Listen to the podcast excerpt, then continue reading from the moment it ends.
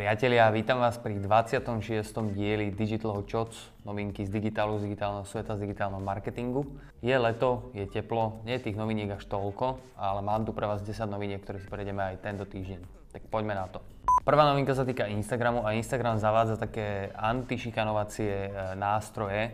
Vďaka svojej umelej inteligencii dokáže mm, Instagram pri postovaní predvídať, alebo teda dokáže si prečítať ten, ten komentár, ktorý tam idete napísať a dokáže vám dať takú ako keby spätnú väzbu, že naozaj tam chcete toto napísať, že nie je to akože už také, že too much.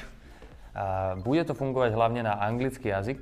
Neviem si predstaviť úplne, že ako to pretransformujú na slovenčinu, takže neviem, že či to bude fungovať na Slovensku, ale v zahraničí to bude fungovať. Čiže keď niekto bude chcieť napísať nejaký hate komentár, tak Instagram tým, že chce byť miesto, kde sa ľudia podporujú a nie hejtia, tak Instagram upozorní toho človeka, že toto nie je úplne to, čo by si tam mal napísať. Druhá novinka je taká zaujímavosť, týka sa to Viagogo.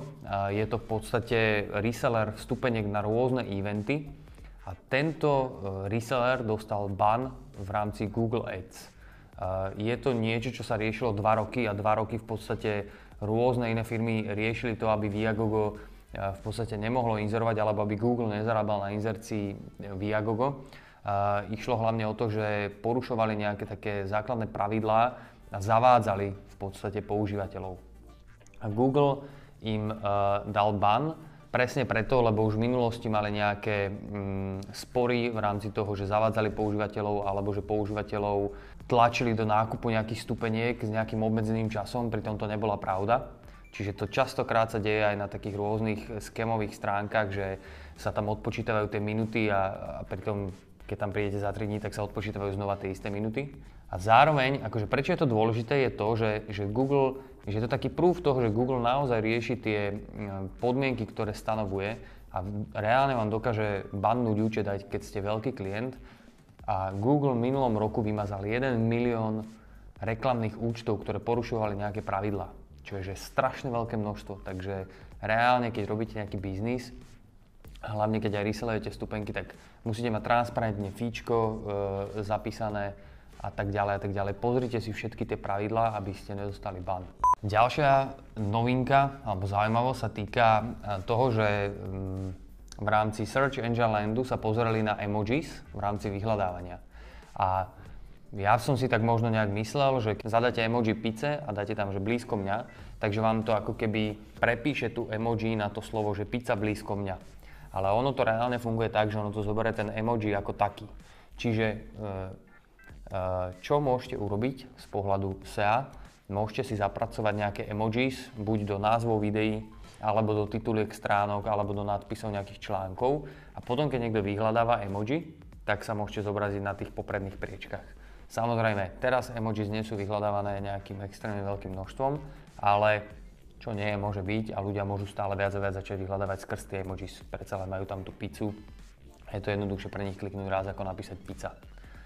Alebo podobné nejaké uh, emojis. Takže prečítajte si ten článok dole, je to zaujímavé. Sú tam príklady reálnych výsledkov, ako, ako tie, sa zobrazujú výsledky, keď zadáte tu emojis tie emojis.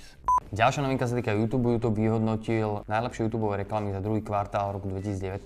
Môžete si pozrieť celý zoznam, je dole nalinkovaný. Ja som si pozrel každú jednu tú reklamu.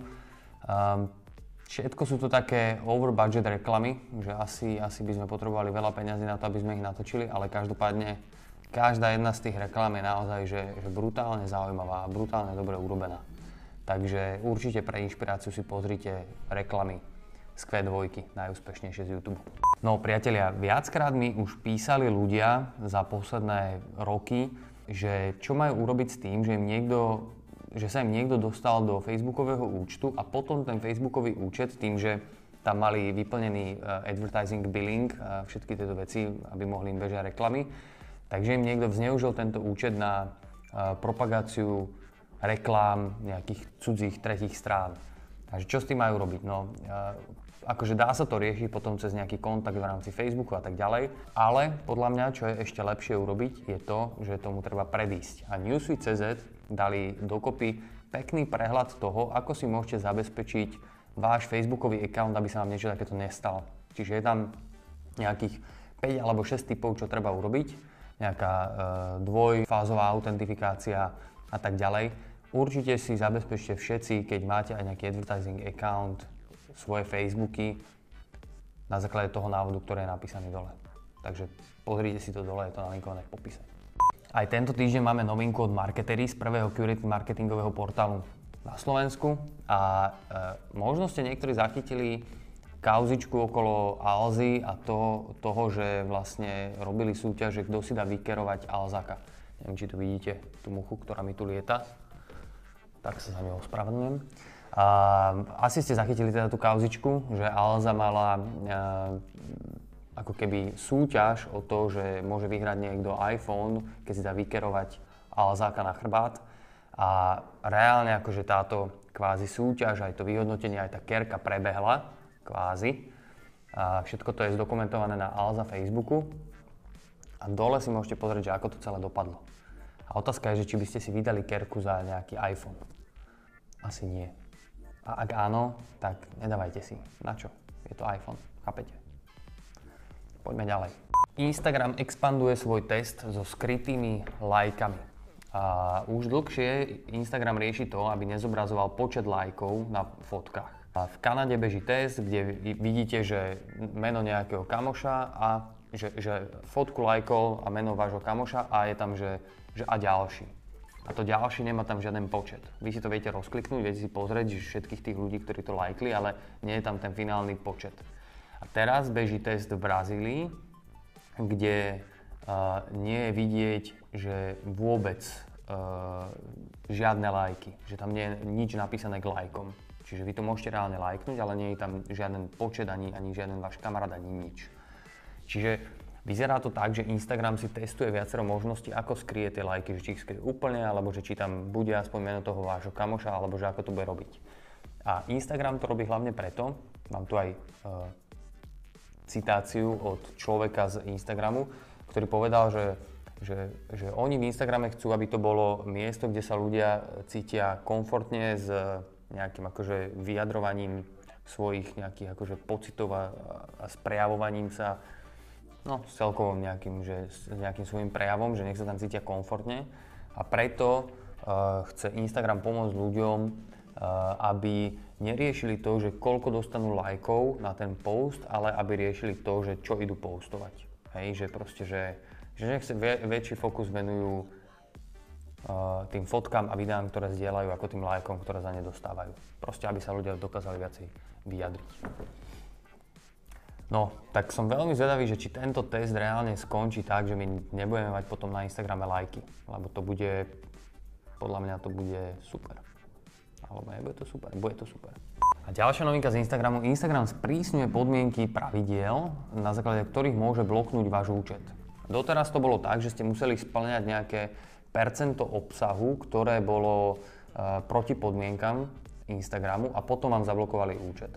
Teraz po novom to bude tak, že platí to pôvodné pravidlo, ale platí aj druhé pravidlo, ktoré hovorí o tom, že e, v nejakom časovom okne, keď viackrát porušíte pravidla, tak vám tiež zablokujú účet. A zároveň Instagram vytvoril taký notification center, kde uh, budete mať informáciu o tom, že či je váš účet v ohrození, alebo že či máte nejaký predpoklad z toho, že budete mať bloknutý uh, váš účet. Je tu apka FaceApp. Všetci sme starí, a ja som to použil, a začalo sa šíriť taký tak, také informácie, že ako strašne zneužijú naše dáta, lebo je to ruská aplikácia a všetko, čo je ruské, to je zlé. Aj ruská zmrzlina, že už si ju prestaneme kupovať. A nehovorím zase, že všetko ruské je dobré, hej, nie, nie som nejaký proruský. A, no, ale je tu FaceApp, strašne veľa ľudí si ju stiahlo, strašne veľa ľudí ju využilo a začalo sa šíriť to, že, že čo oni budú robiť s tými dátami. A je úplne jednoduchý postup, ako môžete si nechať vymazať všetky dáta z FaceAppu. Keď máte FaceApp, otvoríte tú aplikáciu, kliknete v, na nastavenia v ľavom hornom rohu, tam kliknete na Support a tam dáte, že Report, Bug and Send Logs. A tam viete normálne napísať správu, že chcem vymazať všetky moje dáta a dajte tam, uh, určite by to malo obsahovať aj slovo privacy.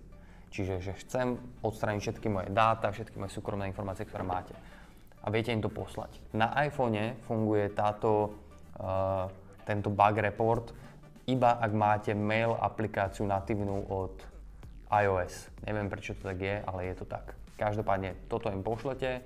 Uh, FaceApp tvrdí, že má strašne veľa takýchto uh, nahlásení na odstranenie tých uh,